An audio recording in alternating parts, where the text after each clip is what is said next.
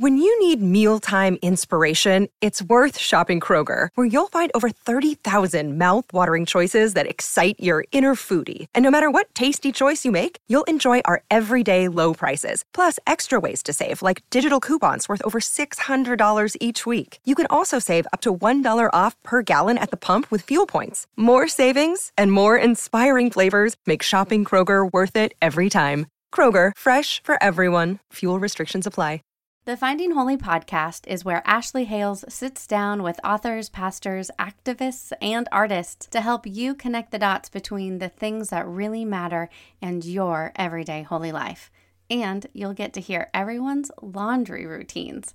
To listen to the Finding Holy podcast, go to aahales.com slash podcast or wherever you listen to podcasts. Hey everybody, we are excited to announce the winner of our latest book giveaway. This week we're giving away a book written by B.B. Warfield titled Savior of the World. We do these book giveaways from time to time. All you have to do to enter is to share our podcast on your social media platform of choice, and a winner is picked at random. Instagram username Swellborn Music is the winner for this book giveaway. We will be in contact with you to get that mailed over to you. If you're curious about other books from past leaders in the church, we recommend you check out the Banner of Truth website. It's a great place to find books of this type. This is Troy and Joel, and you are listening to Revived Thoughts. We remember that Paul, with a clear sense of all the unnaturalness of a separation of the soul from the body, yet wished rather to be absent from the body and to be at home with the Lord. He declared to depart and be with Christ to be far better. Every episode, we bring you a different voice from history and a sermon that they delivered. Today's episode comes to us from B.B. Warfield. It was preached in January of 1892 after the death of a beloved professor. Joel, we have covered BB Warfield, Benjamin Breckinridge Warfield, before on our show. It was actually one of our very early sermons, but it was the example of the incarnation. In it, we tell this powerful story of his relationship with his ill wife. Uh, their relationship and his devotion to her caused him to spend 10 years or so on Princeton's campus without leaving. Uh, he lived out that example of Christ loving his church by his devotion and his servant heart toward this ill wife. Yeah, he really does have a, kind of a crazy story, a crazy uh, adventure with his time with his wife there. As a quick refresher here, put 30 seconds on the clock, right? I'm going to run through uh, just a quick recap of his history here. Born in Kentucky, America, right? 1851. His parents took his faith very seriously, forcing him to memorize all types of scriptures and catechisms. His mother had always dreamed of having her son preach the gospel. And that, side note, timer, t- stop the timer. Pa- pause on the timer. Pause on the timer. This is yet again uh, another instance of a mother in the 1800s praying for her son to be in ministry, yeah. which I, I we've seen so many examples now on our research that we did for this show. It's really kind of mind opening. It's, it's really actually kind of been convicting me. Like if you'd right. asked me, would reading old sermons of the past make me want to talk to my wife about we need to consecrate some of our kids and pray for them to go into the mission field? And yes and no. I wouldn't have just just a number of mothers who seem to have been pivotal in sending those kids back out and I in praying for them from just such an early age, I go, yeah, we I think we as parents need to be thinking about that. There, there's definitely a very different mindset they had back then that we really don't have in modern day America. Clock's back on. Clock's back on. he went to Princeton Theological Seminary. He also spent two years studying theology uh, abroad in Europe. And it was there in Europe studying theology that he felt a call to be a minister of God's Word. When he came back, he eventually would end up teaching as a professor at Princeton Theological Seminary. He was a fighter for biblical inerrancy. The idea that the original autographs, the original manuscripts that were written by the apostles' hands or the prophets' hands, were uh, inspired by God with no human errors. He fought against the slow creep of human liberalism at Princeton, and one of his students and colleagues, eventual professor himself, J. Gresham Machen, would say he found that he had, uh, Warfield had the finest mind he'd ever known. As we've looked at the stories of Princeton, we've known how Machen kind of continued the work of Warfield, but then he would eventually leave Princeton and found Westminster Theological Seminary because shortly after Warfield's death, Princeton pretty much gives up that fight for biblical inerrancy and all the things that they were fighting for during that time. Now if you've listened to our first episode on Warfield and you, in this now this one, you may get this wrong impression because he just kind of comes off as a fighter. He's known for writing, he's known for books and articles and reviews and criticisms, and that his pen almost never came off paper. And and you start to think, okay, this guy is just a debater with a bad attitude, and he's ready to go at anybody who comes at him this is true that he's a fighter for truth, but I don't think that the impression we're giving gives the full story. And so we wanted to flesh out a little bit more of the human side of him as well today. Yeah, he definitely has a side of him that likes to fight likes like for lack of a better term he likes to he likes that conflict in lots of instances that was very much a part of who he was he was once passing the wife of Princeton's president, and she knew that there was a big debate going on later that day. And she said to him, I'm praying that there will not be a fight today at the assembly. And he responded, Well, actually, I'm praying that there will be. A little bit, little bit attitude in him. he was happy to get along, but as long as it didn't mean compromising with with truth. You know, he that was that was the thing he's very focused on not pivoting or lessening that focus on truth. People also seem to like him. Like it was, it was. If you were friends with B.B. Warfield, you were pretty cool. Like that was a good thing to have in your friendship circle. And his wife as well. They were both very social and would love to go out and meet people and talk with people. Uh, that makes her debilitating illness all the more tragic. Uh, as a quick recap, they were out in a storm one night, and w- we don't actually know. The history doesn't have a defined answer. What happened to his wife, whether she was struck by lightning or whether there was some type of psychological break during this this terrible thunderstorm, um, but it left her, for lack of a better term, debilitated. She, yeah. she wasn't able to leave the house um, and was essentially bedridden for uh, almost over a decade. Now, Warfield had people he disagreed with theologically on issues, but he would maintain close friendships with some of them too. Every day around noon, him and Geerhardus Vos would go on a walk around the campus with, with Geerhardus's dog. When Vos's daughter got sick, Warfield went hunting and caught many quail to give them to him because he said they were easy to digest and the protein was good for the daughter. Uh, he was also pro integration of the races. He fought against those who did not want to accept the abolition of slavery, and he wanted to allow the school to integrate and bring people of all different races together. He wrote and fought proudly for the idea that all were made equal in God's sight, and he went on even to say that it was the duty of Christians to do the best they could to give education, charity, and any kind of help to others so that they could have everything they needed needed to move forward. He was loved and admired by all of his students. His lectures and sermons and notes showed a man who was always thinking of ways to better the lives of his students and push them to godliness. And a small example of this but it says a lot about him and his wife. They had a list of all of the birthdays of any students that they had while they were there at Princeton, and they never failed to wish one a happy birthday. And this is pre-Facebook era, right? Before yeah. before you can just poke or send them on the wall, right? right, right. Before they told you whose birthday it was, they kept a collection of all I'll these birthdays. This, I mean, I have had great professors, but I don't think any of them had ever wished me a happy birthday with a birthday card. So. I think that was one of the most touching parts of his story. I was like, oh that's so cool. He also cared deeply for children, despite having no children himself. He wrote a few books on the preciousness of infants, children, and young adults. One of these books that he wrote was an answer to a, another book that came out around this time that kind of championed this idea that children should never be asked to repent because it breaks their innocence. Warfield hated this idea. It bothered him so much that he felt he had to write his own book to kind of stop parents from raising their kids in this way. Repentance is good for children.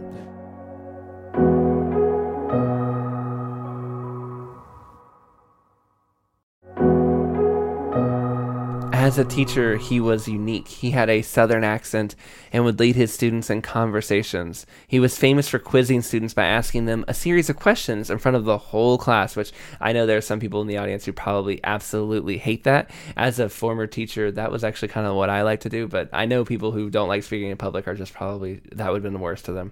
Uh, students were scared of him a little bit because of just his vast knowledge and that huge collection of published books that he had. One student who would actually argue with him sometimes um, eventually would become a leader of the fundamentalist movement of the Presbyterian Church. But he got his start, like he became famous for being one of the few students that was courageous enough to debate Warfield. It, it, to put it another way, this guy's career was started and born just by having the guts to challenge his professor on something because no one else ever wanted to because Warfield was so sharp and so smart on every subject. And he wasn't mean, he just always had a lot more knowledge than the others around him. A teacher that was well respected and admired. Uh, even his enemies, when he died, said that a good man was lost that day. He would challenge his students to grow and care for them very deeply. In this sermon, he talks about a Christian's attitude toward death, and you can see his warm desire to comfort those students as he recounts the loss of their professor and, of course, his friend.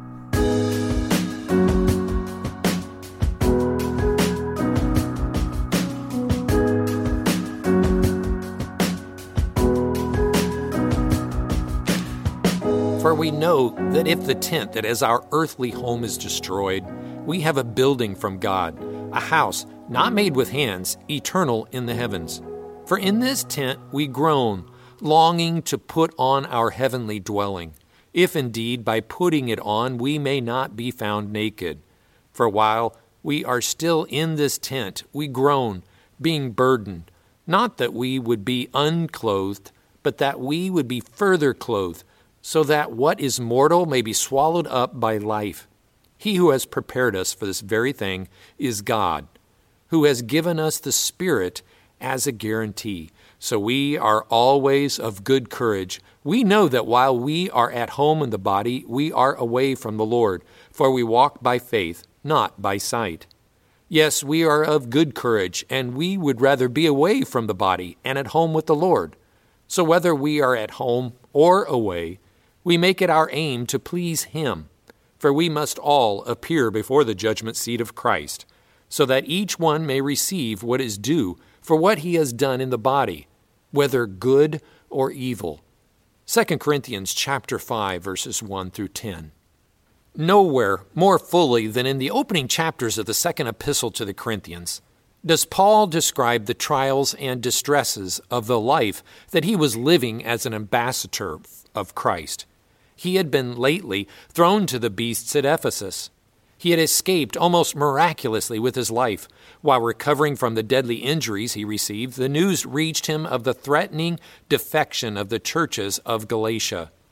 And there was the danger of the things happening in Corinth, which only added to his mental and his physical distress. For the good of his children in the Lord, he controlled the expressions of his sorrows. He sent to each of these churches a letter of admonition and instruction, and only in Galatians did he venture to the pathetic appeal which consisted in calling their attention to the large, misshapen, and painfully formed letters in which he alone could now scrawl the accustomed line or two which he added with his own hand at the end of his letters. Meanwhile, things came again to a climax at Ephesus. Under the leadership of one Demetrius, the craftsmen who made profit out of the service of Diana raised a riot against the apostles' preaching, and assembling in the theater, all with one voice in the space of two hours they cried out, Great is Diana of the Ephesians! Not the first instance in history, and not likely to be the last, when volume and repetition of sound are made to do the job of logical arguments warned by all of this that the public in Ephesus was no longer in a condition to profit by his preaching, Paul departed for Macedonia, apparently before the time appointed for the return of the messengers from Corinth, so that he might meet them on the road. But Titus does not come even to Troas. Now, torn with anxiety, the apostle pushes on into Macedonia. There, at length, his returning messengers meet him, and better than that, bring him good news. The Corinthians accept his authority and have humbled themselves to his rebukes, and that beloved church, at least, has ridden safely over the crest of the wave that threatened to submerge it. The burdened heart of the apostle overflows, and he writes to the Corinthians out of his very soul. For once we get to see his heart and learn how the stupendous trials which pressed upon him affected his thought and feelings. Amidst all these sufferings, which we have only briefly touched on, he is upheld by his sense of the greatness of his work and of the greatness of his hope. Though his outward man is being literally worn down, he will not back down, for his inward man is being renewed day by day. And through all this affliction, terrible as it is, but it is light compared with the eternal weight of glory which it is working for him his courage draws its force from his confidence in his future reward. It is because he looks not at the things that are seen, which are temporary, but at those that are not seen, which are eternal. And because of this, he can bear all things. Like Moses, he looks to the payment of the future reward and endures on the hope of seeing the invisible one. Like Abraham, he is content to dwell in tents for a season because he looks for the city which has foundations, whose builder and maker is God. It is indeed with just this last figure that the apostle expresses his feelings here. The reason for his strength, he tells us, is because we know that if our earthly tent dwelling is destroyed, we have a house from God, a dwelling not made with hands, one eternal, in the heavens. What are earthly sufferings to one who looks upon his very bodily frame as a tent? In which he sojourns for a time and expects the laying of it aside to be merely a step toward entering into a mansion prepared for him by God Himself. The apostle then contemplates the wearing away of his present body with patience. But we must observe that it is not exactly death that he longs for. He is burdened here and groans for relief from the burdens of this life that somehow mortality may be swallowed up by life. But he shrinks from death. He could wish to be alive to greet the Lord when he comes, and so put on the habitation which is from heaven over this earthly tent, rather than be found naked on the coming of that glad day. Not that he expects to live until the return, he could only find it in his heart to wish for it. He is in complete uncertainty to the issue, and accordingly adds, That is, of course, if, when we do put on, or when the putting on time comes, we will not be found naked. How instructive it is to observe that this great soldier of the cross, who was in death often and died daily, was shrinking with purely human feeling from the act of death. How magnificent must have been his courage, a courage rooted in nothing human, but in a divine faith and hope. For scarcely has this cry of human nature escaped from him before he proceeds, as if quietly reasoning with himself, to declare that God has created us for the very purpose of swallowing up our mortality in life, and given us even here his Spirit as proof of his intention, and his contemplation being withdrawn from self and cast on God, his shrinking from death disappears too. Being then of good courage always, he declares, and knowing that while we are at home in the body, we are away from home from the Lord. For it is by faith that we are walking, not by appearance. We are of good courage, I say, and am well pleased rather to go away from home, from the body, and go home to the Lord. So faith conquers the natural fear of death. As much as he fears it and he longs for the Lord more, he knows death is the quickest path to the Lord's side however painful or even unnatural it may be. He will joyfully take it when it is in God's timing to do so. Paul's whole heart is now before us. He is burdened in this life and longs to be with his Lord. He could wish that the Lord would hurry his coming and so clothe him with immortality. But if this is not to be, then he earnestly desires, even in nakedness of soul, to be with him, and welcomes the fearful and unnatural portal of death as access to Him. It is the model of the Christian's attitude toward life and death and the life that lives beyond death. Let us seek to make it such for our bruised hearts today. Let us endeavor to understand from the apostles' uncovered soul what should be the attitude of our souls towards these great mysteries. First of all, we may learn that this life which we are living here cannot be a satisfactory living to a Christian. In this tent dwelling, says Paul, we groan, longing to be clothed with our habitation which is from heaven, We that are in the tent, he repeats, groan, being burdened with a view to the swallowing up of mortality in life. And so that we do not think this a state of mind that is special to Paul as one who labored more abundantly, let us remind ourselves that he elsewhere represents it as characteristic of Christians. He broadly declares that they, quote, who have the first fruits of the Spirit, even we ourselves groan within ourselves, waiting for our adoption and the redemption of our body. This is indeed the whole drift of that great chapter, the seventh of Romans, in which the conflict of the Christian life, oh, that ineradicable strife between the implanted good and the natural evil within us, is vividly portrayed. Where it ends with the heartrending cry, Oh, wretched man that I am, who will deliver me out of this body of death? It is a body of humiliation, as the apostle elsewhere calls it, a body of death, a body of sin with which our spirits are now clothed. How can we fail to long for deliverance from this? One of the characteristics of the true Christian attitude is that we should be dissatisfied with the life which we are now living in the flesh.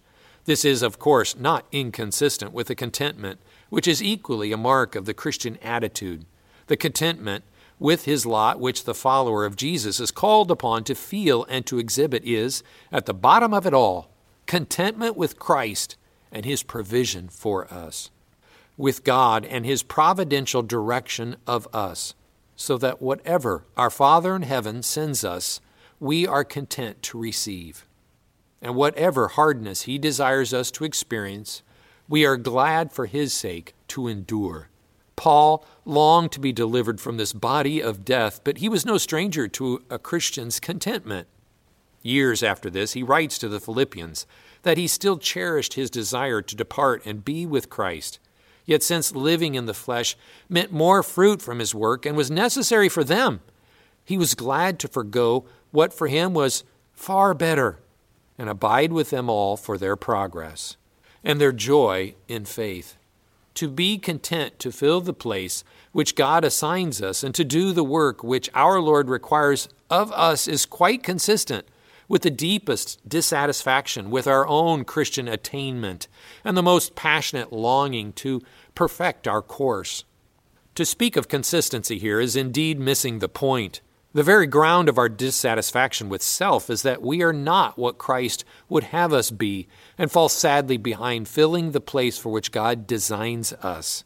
It is because we are content with Him. We cannot be content with ourselves. And so long as in us who would do good, evil is present. We also feel the delight in the law of God after the inward man, but we see a different law in our members bringing us into captivity under the law of sin which is in our members. Then we must cry, O wretched man that I am, who will deliver me out of the body of this death? It is for us to ask our souls seriously this day whether this is the case with us. The human heart is very subtle, and it may be that some of us, who would fain reply with a hasty yes, may find cause, on consideration, to doubt whether our dissatisfaction is with self or with God, dissatisfaction with the dispensations of His providence, by which some messenger of sickness or sorrow or failure has visited us. In the bitterness of the moment, we may feel glad to leave this world of our misery or our shame not knowing that the long suffering of God leads us to repentance. The truly Christian dissatisfaction is not such. It is with self and the limits of our Christian attainment. And it shows itself in an eager desire not so much to depart from the world as to depart from sin and to sit down in the heavenly places with Christ. We cannot help observing, as a second important truth, which we may learn from this unique record of Paul's inner experience that even to the Christian, death remains an undesired guest. Although the apostle groaned under the burden of his body of sin, and therefore eagerly wished to pass out of this bodily life, yet he expresses a strong desire not to die. He longed rather for the coming of his Lord, that he might go to him without dying. He shrank from death. So it cannot be wrong for other Christians like him to shrink from death as well. We learn from this at once that this bodily life which we are now living in the flesh is an evil, and every Christian soul will long to be delivered from it. A bodily life in itself considered is not an evil but a good, and every rightly constituted man must cling instinctively to it. Death is unnatural and rightly terrifies its victims. Even more, death is evil as sin's offspring, as Christ's enemy. It is Satan's servant, and every Christian heart must stand aghast before it. It is only because our Lord and Savior lies now behind death that we can tolerate the thought of it. To which of us has this dread presence not come to snatch from our arms one we loved better than life? It has been our comfort and joy that we were surrendering him to the even more loving arms of our Savior. Since Christ has died, how much of the terror of death has departed? He has broken its sting, which is sin, by removing its strength, which was the curse of the broken law. Since he has lain in the tomb, how much of the gloom of the tomb has gone? But haven't we needed all the comfort we can get? The gloom of the tomb still overhangs death, it must, it has to do so. And terrible death remains terrible still. It bears on it the still dreadful legend which marks it as God's threatened punishment for sin and sinners. In its closest analysis, the horror which we have of death turns on the unnatural separation which it brings about between those lifelong companions, the soul and the body. And this leads us to the third great truth it is plain that the state of the blessed dead between death and the resurrection, when considered in itself alone, is an undesirable state. For it is a state of unnatural separation between soul and body, created by and the actual fruit of sin. We are quick to think of the body without its animating and informing mind. For even the bodies of our beloved are dear to us. But it is notable that Paul's concern seems to be less for the deserted body than for the naked soul. It is in its unnatural and sin born nakedness at death which appalls him.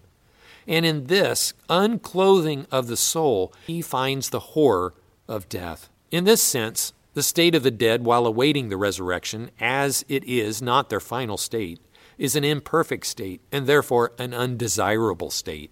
In no other sense, however, for it is actually a state of entire happiness, the soul is with the Lord. It is a state of, so far as the soul is concerned, completed salvation, finished sanctification, entire holiness.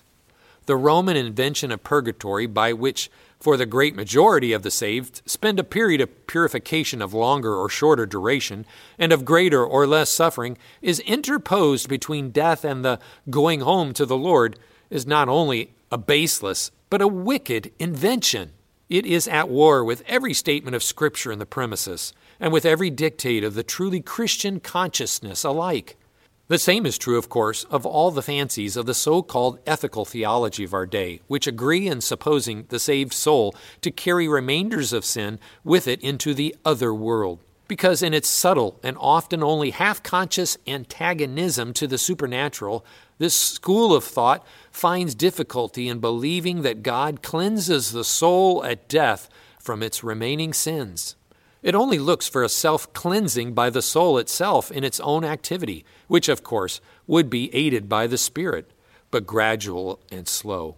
It is not only the Westminster Confession, but also the Scripture, which teaches in every form of language and with every circumstance of emphasis possible, that the souls of the righteous are at their death made perfect in holiness, and are received into the highest heavens, where they behold the face of God in light and glory, waiting for the full redemption of their bodies. The sole element of truth in the teachings just mentioned lies in the one fact that redemption is incomplete until the resurrection. It is the soul alone which is immediately transferred into holy bliss. The body lies moldering in the grave. And though, even in death, in the beautiful language of the Westminster Larger Catechism, the bodies of Christ's members continue united to Christ and rest in their graves as in their beds, till on the last day they are again united to their souls. Their redemption is not full until the resurrection, The salvation is complete, but it is as yet only an incomplete man that is saved. As the separation between soul and body is not natural to man as God made man's nature, but is the fruit of sin, and the penalty specifically threatened to sin. The work of redemption is not full until Christ conquers his last enemy, death. And he comes again in triumph, reuniting the souls and bodies of all his saints.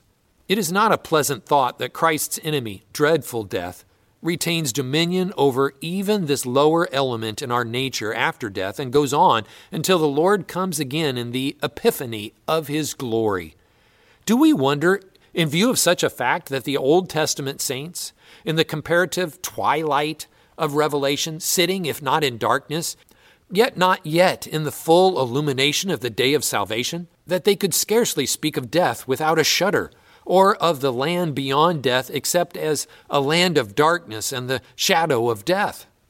Or are we surprised that in the fullness of the New Testament light, the apostles teach us to long for Christ's coming than for death? It was important in the period of preparation that men's minds should not escape from the conception of death as the penalty of sin and only when life and immortality were ready to be brought fully to light was it safe to make them fully understand the bliss that lay behind death. And now, when preparation has passed into the glorious reality of a completed sacrifice for sin, it is equally important that we should keep in mind that we do not obtain our entire salvation, that all the terrible harvest which springs from sin is not fully garnered by any one of us until our enraptured eyes behold Him who is the Redeemer from sin, descending from heaven in like manner as He went into heaven. We are still reaping the fruit of our sin, even after we go away from the body and go home to the Lord. Or better, just because in order to go home to the Lord, we must go away from the body. Let us praise God that He saves the soul at once and completely, and naked as it may be, takes it home to Himself and grants it the continual fruit of His favor. While the soul waits in His sheltering arms for the perfecting of its old companion, the body. How great a mercy that our Lord enables us to know that our dead are perfectly holy and happy at once and that it is only the unsensing body that awaits in the disgrace of the tomb the greatest day when he will come to be glorified with all his saints. But it is equally important to keep ourselves reminded that they gravely err who speak with little respect for the body, for it has also in its measure between a habitation of the Spirit and is also joined to the Lord they refer to the soul as released from a prison when it is freed from what they are pleased to term the clog of clay. We cannot emphasize too strongly that human souls were not created to exist apart from matter, so far from needing to be separated from their bodies for their completed freedom. They are incomplete and naked things away from their dwelling houses of clay. It is the glory of Christianity to provide a salvation adequate to the whole man and though it is only gradually realized, and the soul is taken to bliss long before the renewed and glorified body is prepared for it, yet it is accomplished in the end. The complete man stands before his God, justified, sanctified, glorified. The saints of God have foretastes of their glory. Even in this world, they are received into the number of his sons, and are made temples of the Holy Ghost. When their period of service below is accomplished, then their spirits are cleansed from remainders of sin and received into the presence of God. But the day that marks the beginning of their heavenly perfection, of their completed bliss, is not the day in which they believed, although in that act their whole salvation occurred. And it is not in the day in which they depart to be with Christ, although in that they enter into glory, but it is to be the day of Christ's glorious coming and of the resurrection of the saints. And this is the reason for the emphasis on the day of judgment in the Bible. It is the day in which the inheritance, something incorruptible and undefiled and that never fades away, reserved in heaven for Christ's people, will be fully revealed. It is time that we emphasized another blessed truth brought to us by this passage. This truth underlies it as one of its foundations, and that is that this in between state of the blessed dead, although imperfect when compared with our final state, when the whole man will partake of the divine glory, is actually unspeakably blissful and to be infinitely desired and longed for by every Christian soul. We remember that Paul, with a clear sense of all the unnaturalness of a separation of the soul from the body, yet wished rather to be absent from the body and to be at home with the Lord. He declared to depart and be with Christ to be far better. Just as soon as he remembered that while we are at home in the body, we are absent from the Lord, he desired to go away from the body that he might go home to the Lord. Perhaps the best insight of the infinite bliss of the saved soul in heaven is shown by the fact that it is so great as to make it desirable, even at the expense of so unnatural a mutilation. Paul does not conceal from his readers that he would rather that the coming of Christ should be quick, so that the conquest of death, the last enemy, might be completed. Then he would be glorified, soul and body, without death. But presence with the Lord was so yearned for that even if Christ did not come back, he was pleased to depart from the body itself and go to the Lord. It is good to let our hearts dwell on this revelation of bliss. What comfort it brings us for those who have died in the Lord, and perhaps it may entice our own hearts to long, to lay aside our body of sin and enter into the inheritance of the saints beyond the grave. Let us note the superiority of their state to ours now. The evil of our present life is positive evil. Anything called an evil in the soul life in heaven is negative only, by which to say that the holiness and bliss of the disembodied soul in heaven is perfect in its way. It has only not yet been made a sharer in so complete a glorification of human nature as it is destined for it. While, on the other hand, in this life, not only do we lag behind the positive life ahead there and live on a lower plane, but there is a weight of positive evil upon us. A law of sin reigning in our members. Ah, if we could only catch a glimpse of what perfect holiness really is. Oh, how we would long to be separated from this body of sin and enter into the next life at any cost we note that the separation of soul and body is in itself an unnatural thing. The separation of our redeemed and sanctifying soul from this body of humiliation in which we now live is a thing to be greatly desired. For it is a body of sin, the bliss of the intermediate state is infinitely more desirable than anything that can come to us on earth. It is only less desirable than the completed redemption which is yet to come and it is to be desired like the storm tossed sailor desires the safe haven which his vessel has long fought to win through the tossing waves and stormy winds. It is the end of the journey when our friends come out to meet us. It is within the Father's house where the greeting rings Bring out the best robe, put it on him. Should the prodigal be impatient for the coming of the robe? The bliss of the holy, happy dwelling with the Lord is such that even were there nothing beyond, we would joyfully seek it.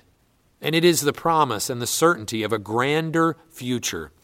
But the apostle throws his emphasis on the chief joy of the in between state. Christ is there. To go away from the body is to go home to the Lord. No wonder he prefers nakedness of soul with Christ to personal completeness away from Christ. And no wonder, since his day, deathbeds have been peaceful, and many a soul has gone out brightening the face of even the deserted body with its smile of joy as it hears the words of its Savior Today you will be with me in paradise. No wonder Christian song is vocal with the sigh O mother dear Jerusalem, when will I come to you? When will my sorrows have an end?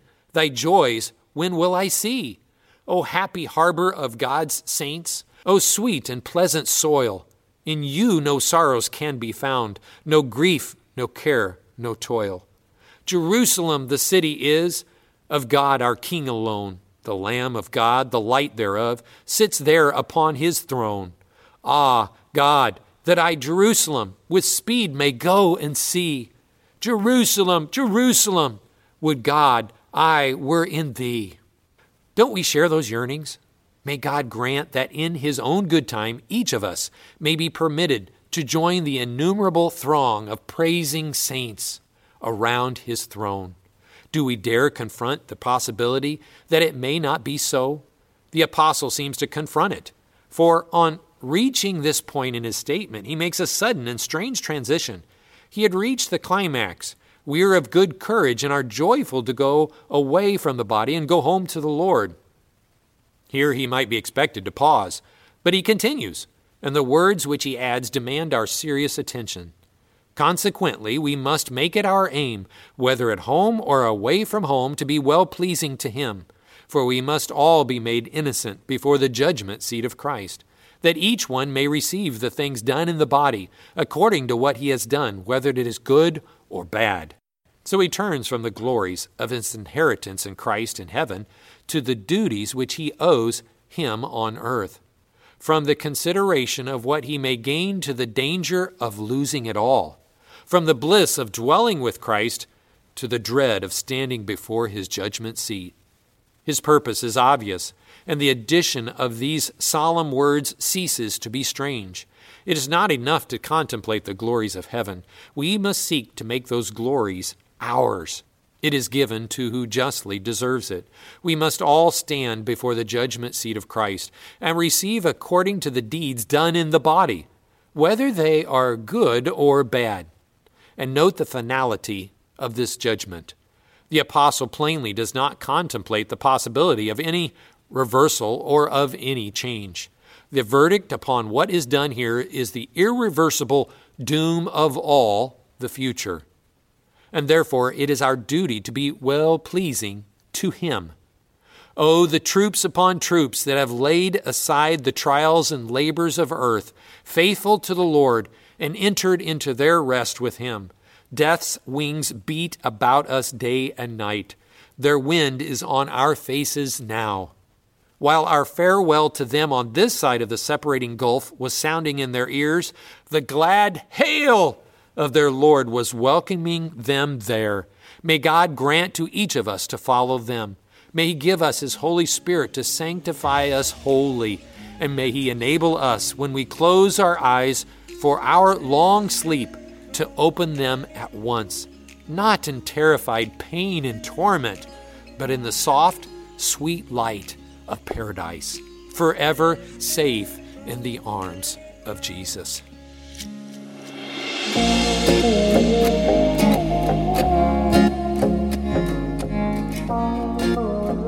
As we talk about death and, and what happens after death, there's this one part where he goes, one of the characteristics of a Christian's attitude is dissatisfaction with the feeling of this life. But then he immediately goes on and says, of course, that has nothing to do with Christian contentment. And it's kind of funny because it is true. The Bible almost seems to call us to two different feelings where you should be looking forward for this life to be over and be a little bit dissatisfied with the life you had because you know a better one is coming and you know that you are imperfect, but you will be made perfect at some point.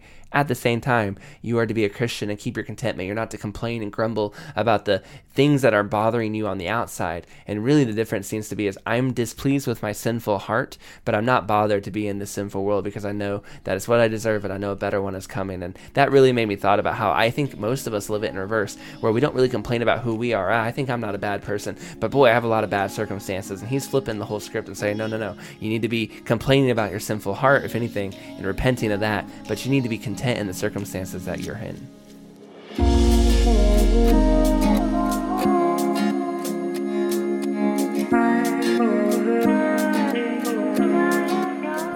Thank you for listening to today's episode of Revived Thoughts. Today's sermon was narrated by Michael Freeze. Michael Freeze is the Baptist Church planting missionary of Southeast Cambodia and a huge fan of B.B. Warfield's book, Inspiration and Authority of the Bible. He's married to Michelle and they have four teens at home. This week, we put out another episode of Revived Thoughts Deep Dive, a little preview episode. And of course, if you are a premium team member, you can listen to the full over two hours of content as we walked through the first crusade. We highly recommend you go listen to it. Listen to the preview. Let us know what you think. And we do recommend getting on Patreon, not only because it gives you access to content like that and behind the mic episodes and a bunch of other things and an ad free feed so you no longer have to listen to advertisements when you listen to the episodes, but also uh, it's a really good way to support us and what we're doing. We have a lot of content and shows and things we are trying to bring you, and the more that you are able to support us, the more that we are able to do. This is Troy and Joel, and this is Revived Thoughts.